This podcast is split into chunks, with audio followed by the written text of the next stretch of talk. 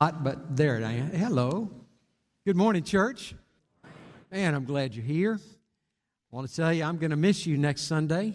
I had committed before I came to Allen to do some mission work next week in a foreign land, and I'll be preaching in Oklahoma.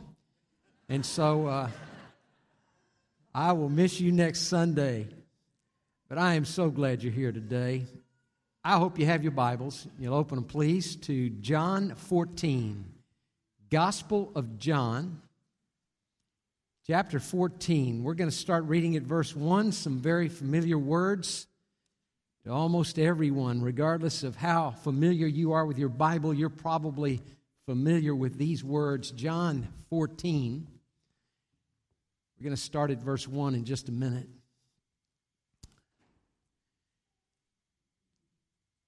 Everybody got it? Say, got it. Not there yet? Say, wait. Okay, here we go. As we come into November, as has already been referenced, we come into the months of the holiday season. And while for many of us, those are very exciting days, for many of us, they're not. For many of us, the holiday season brings a whole lot of pain. Some of us are going into the holiday season this year for the first time without a loved one. Some of us may be going into the holiday season this year for the first time without a mate. Some of us may be going into the holiday season without a job. Some of us may be going the holiday season having been betrayed by someone you cared about a lot. And the holidays bring to you, rather than joy and celebration, holidays bring for you, for the most part, a knot in your stomach. As we sometimes refer to it in the preaching world, many of us come here this morning with heart trouble. Amen?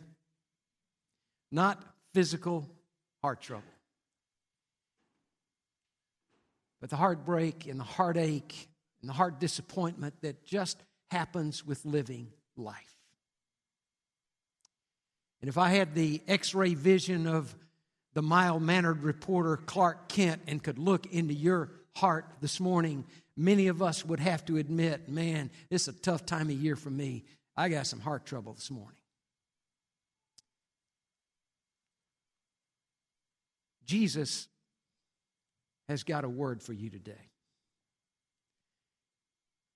Let me give you the context of John 14. He's in the upper room with the 12. One has just been dismissed, Judas. Jesus has been trying to tell these guys for months what is about to happen. And they still don't quite get it.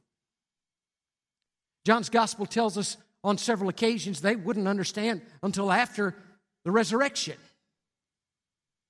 And I'm sure a lot of it they wouldn't understand until Pentecost and the Holy Spirit came. And they don't quite get it. They don't understand. Jesus had said to them at the table, one of you is going to betray me. You're all going to forsake me. Simon Peter, if you take all the gospel accounts together, in protest says, well, Lord, they may all betray you. They may all walk away. But I won't. If I have to, I'll die for you. And Jesus looks at him and says, Peter, Peter, before the cock crows, you're going to deny you know me 3 times. Well, that was unthinkable for Simon Peter. These guys are sitting around the table. They can feel the weight of the heartache that's going on in Jesus because it is said he is deeply troubled. The shadow that's been of the cross that's been growing over his life for all these years has now come to the place where it's time for him to go to a cross. He's less than 12 hours away from the crucifixion.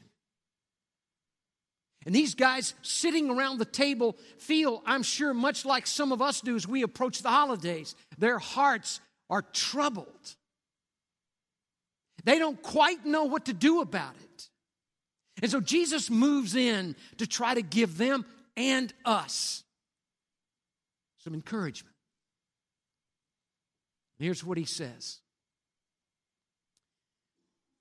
Do not let your hearts be troubled. You trust in God. Trust also in me. For in my Father's house are many rooms, many dwelling places. The old King James says many what? Mansions. In my Father's house are many mansions. And if it were not so, I would have told you. And I'm going there to prepare a place for you. And if I go and prepare a place for you, listen, I will come back and take you to be with me, that you also may know where I am. This morning, you come in with heart trouble. The holidays put a knot in your stomach. You're troubled about job, career, kids, finances, grief, and a whole host of other things. Here's the first word Jesus says. When your heart doesn't understand, trust me. Listen, they weren't going to understand. They still didn't understand. He had been trying to tell them and explain to them, and they didn't get it. And he's still trying to say to them, listen, this is all part of the plan. But when you don't understand, here's the one thing I want you to do. I want you to trust me. Man, church, that's some really good advice for us. You know it? Jesus is saying, listen, when they come and arrest me in Gethsemane and bind my hands and lead me out and you all scatter during the night, listen, trust me. When they take me through the mockery of trial after trial, through the night and early in the morning, trust me. When they bring me before Pilate and then to Herod and then back to Pilate, listen, trust me. When they go and bend me over a stump and scourge me until the skin is hanging in ribbons from my back, trust me. And when they march me out to a hill called Golgotha and they nail me to a cross and I hang there until I die and they take me out and bury me in a borrowed tomb, trust me. Because all of it is part of the plan.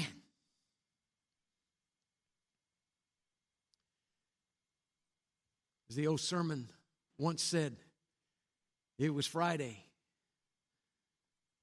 Sunday's coming. Trust me. Church, there's so many things in life that I just don't understand. I don't understand. There's so many times when I go to God and I say, God, I don't get this. I don't understand why children get cancer and die. I don't understand that. I don't understand why a young mom or a young dad taken from his family before their time by a disease or by a freak accident. I mean, I don't understand that. I don't understand why a man would leave a woman he's committed his life to go off with someone else and leave her in ashes. I don't understand that.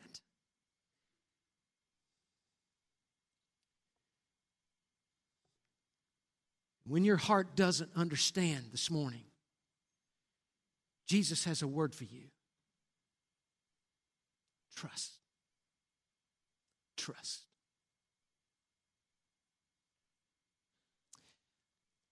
Secondly, when your heart wavers, remember your room. When your heart wavers, remember your room. In my Father's house are many rooms, dwelling places. It carries with it the idea of permanency. And Jesus says, in my Father's house are some dwelling places, some permanent places of dwelling for you. Every once in a while, when we drive out to Midland or to Abilene, we drive out Interstate 20. We pass by a little podunk town the other side of Eastland called Cisco, Texas. My grandparents lived in Cisco, Texas. My mom's parents lived in Cisco, Texas their whole lives. My mom was born and brought home to the house that my grandparents lived in more than 60 years. Every once in a while, Marcia and I, every few years, we'll jump off the interstate and we'll drive down Main Street and we'll hook a left and go back into the neighborhood and we'll find the old house and we'll drive up in front and there it is. The house that my grandparents lived in more than 60 years. My parents were married in that house on Christmas Day, 1942. When I was born, they brought me home from the hospital to that house. My mom was born in Cisco. My dad was born in Cisco. I was born in Cisco. And they brought me to that house. And every once in a while, we'll pull up in front and we'll look at it and we'll look at the big oak tree next door and we'll reminisce about that old house. But let me tell you something. Somebody else lives in that house. As it turns out, that old home that I thought was a forever deal as a kid growing up, it was just a temporary residence. I want to tell you something. One of these days, my Jesus is going to come get me and he's going to say, Ronnie, your room is ready. And I'm going home. And it's going to feel like home for the first time. Jesus says, listen, I'm preparing for you a room. And the day is going to come when he's going to knock on your door and say, your room is ready. It's time for you to come home. And brothers and sisters, there will never be a day like that one. Because we're going to go to the room that he himself has prepared especially for us. Our son married into a great family. I tell him all the time, son, you outkicked your coverage by quite a bit. He has got a great wife. We love her as our own. She grew up in the same youth group that he grew up in Quail Springs in Oklahoma City. We've known her and her family many years before Jeff and Robbie ever started dating. Well, Robbie has a brother who's married. They have a little girl named Dean who is 3 years old. And last Monday night, they had a new deal. As far as I was concerned, I never heard of this. It was called a reveal party. How it works, because if you're old like I am, you need someone to explain this to you. How it works, she is pregnant with their second child. They don't yet know what gender that child is. And so it was time for them to go and have the sonogram done to reveal whether it was a boy or a girl. But they didn't tell Chaz and Bonnie. They were instructed the nurse, the technician who was doing the sonogram, to put the the gender of the baby on a sheet of paper, seal an envelope, and hand it to them. And that night, they had the whole family over. Last Monday night, had a great big party that they called the reveal party. And when everybody was there, they opened up the envelope. Mom, dad, grandparents, everybody found out at the same time. It's a girl. And her name is going to be Andy. And the planning has already started.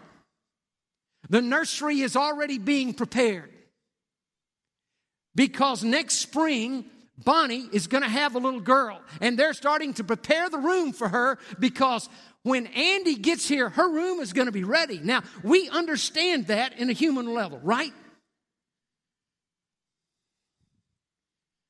Oh boy, in a much higher, holier way, that's exactly what's happening in heaven, for he is preparing a room for us. And one of these days, he's going to come and say, your room is ready.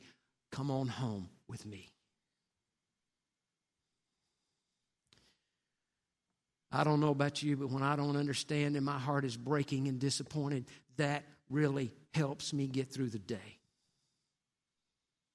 Remember your room. Here's the last thing he says to his disciples. When your heart doubts, remember who awaits you. When your heart doubts, remember who awaits you. He says, if I go and prepare a place for you, I will come back and take you to be where?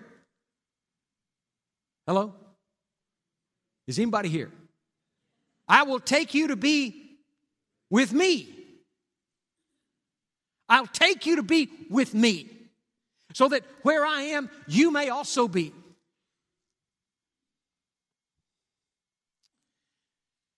One of these days, church, Jesus is coming again. You say, when? I don't know. But I need to tell you this, neither does anybody else.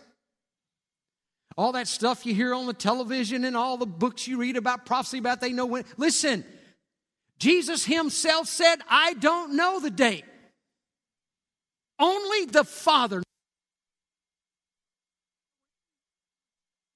About the fact that he's coming again and it's going to happen. And listen, nobody knows.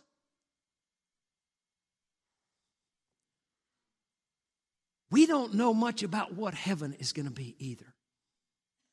I think the New Testament writers struggled with trying to communicate the infinite joy and beauty of heaven to the finite mind of man.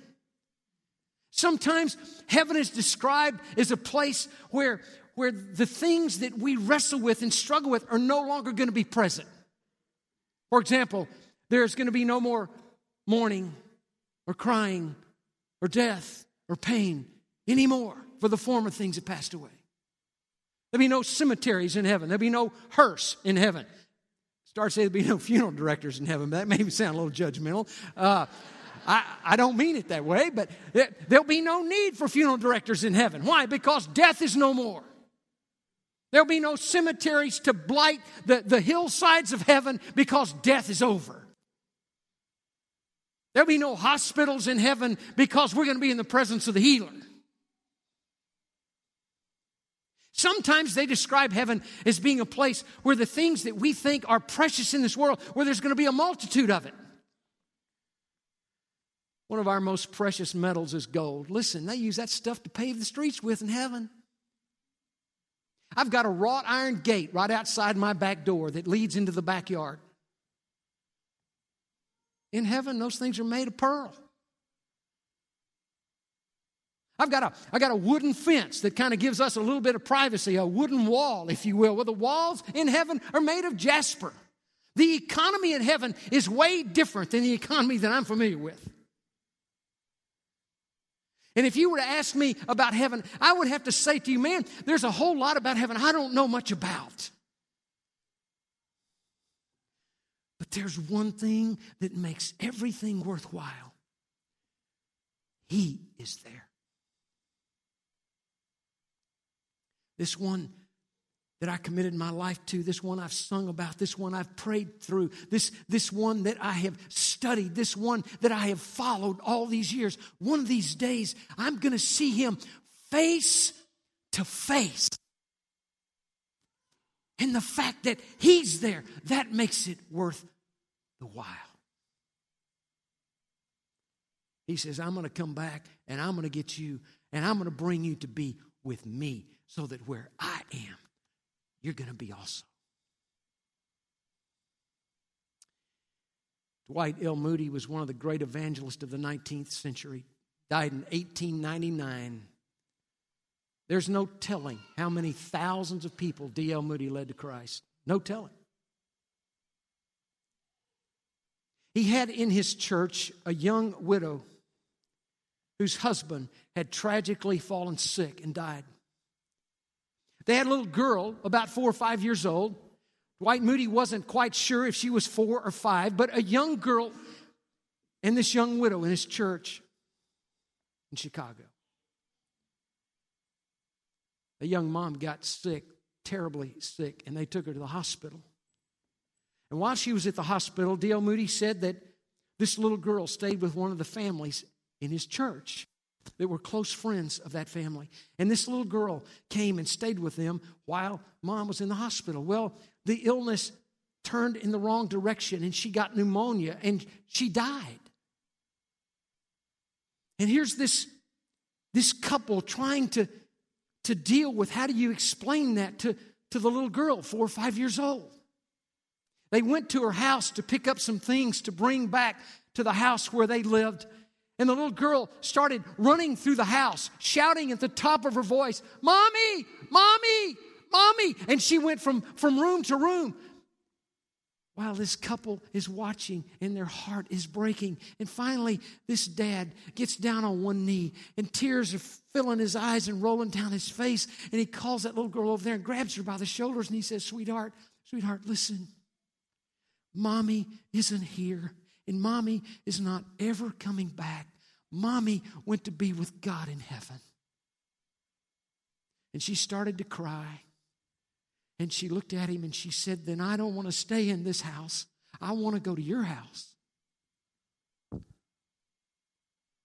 You know what she was saying? If Mommy's not here, this house means nothing to me. And I think that when it talks about Jesus being in heaven, if he weren't there, heaven wouldn't hold much meaning for us. Church, we're going to go be with him. We're going to go look at him face to face. When my heart starts to doubt, I need to remember who's awaiting me, because I will forever be at home with him. When your heart doesn't understand, trust. When your heart wavers, think about the room he's fixing up for you. When your heart doubts, remember who awaits you. The King of Kings and the Lord of Lords will invite us into his presence forever. I don't know about you, but that encourages me. Amen? Let's pray together.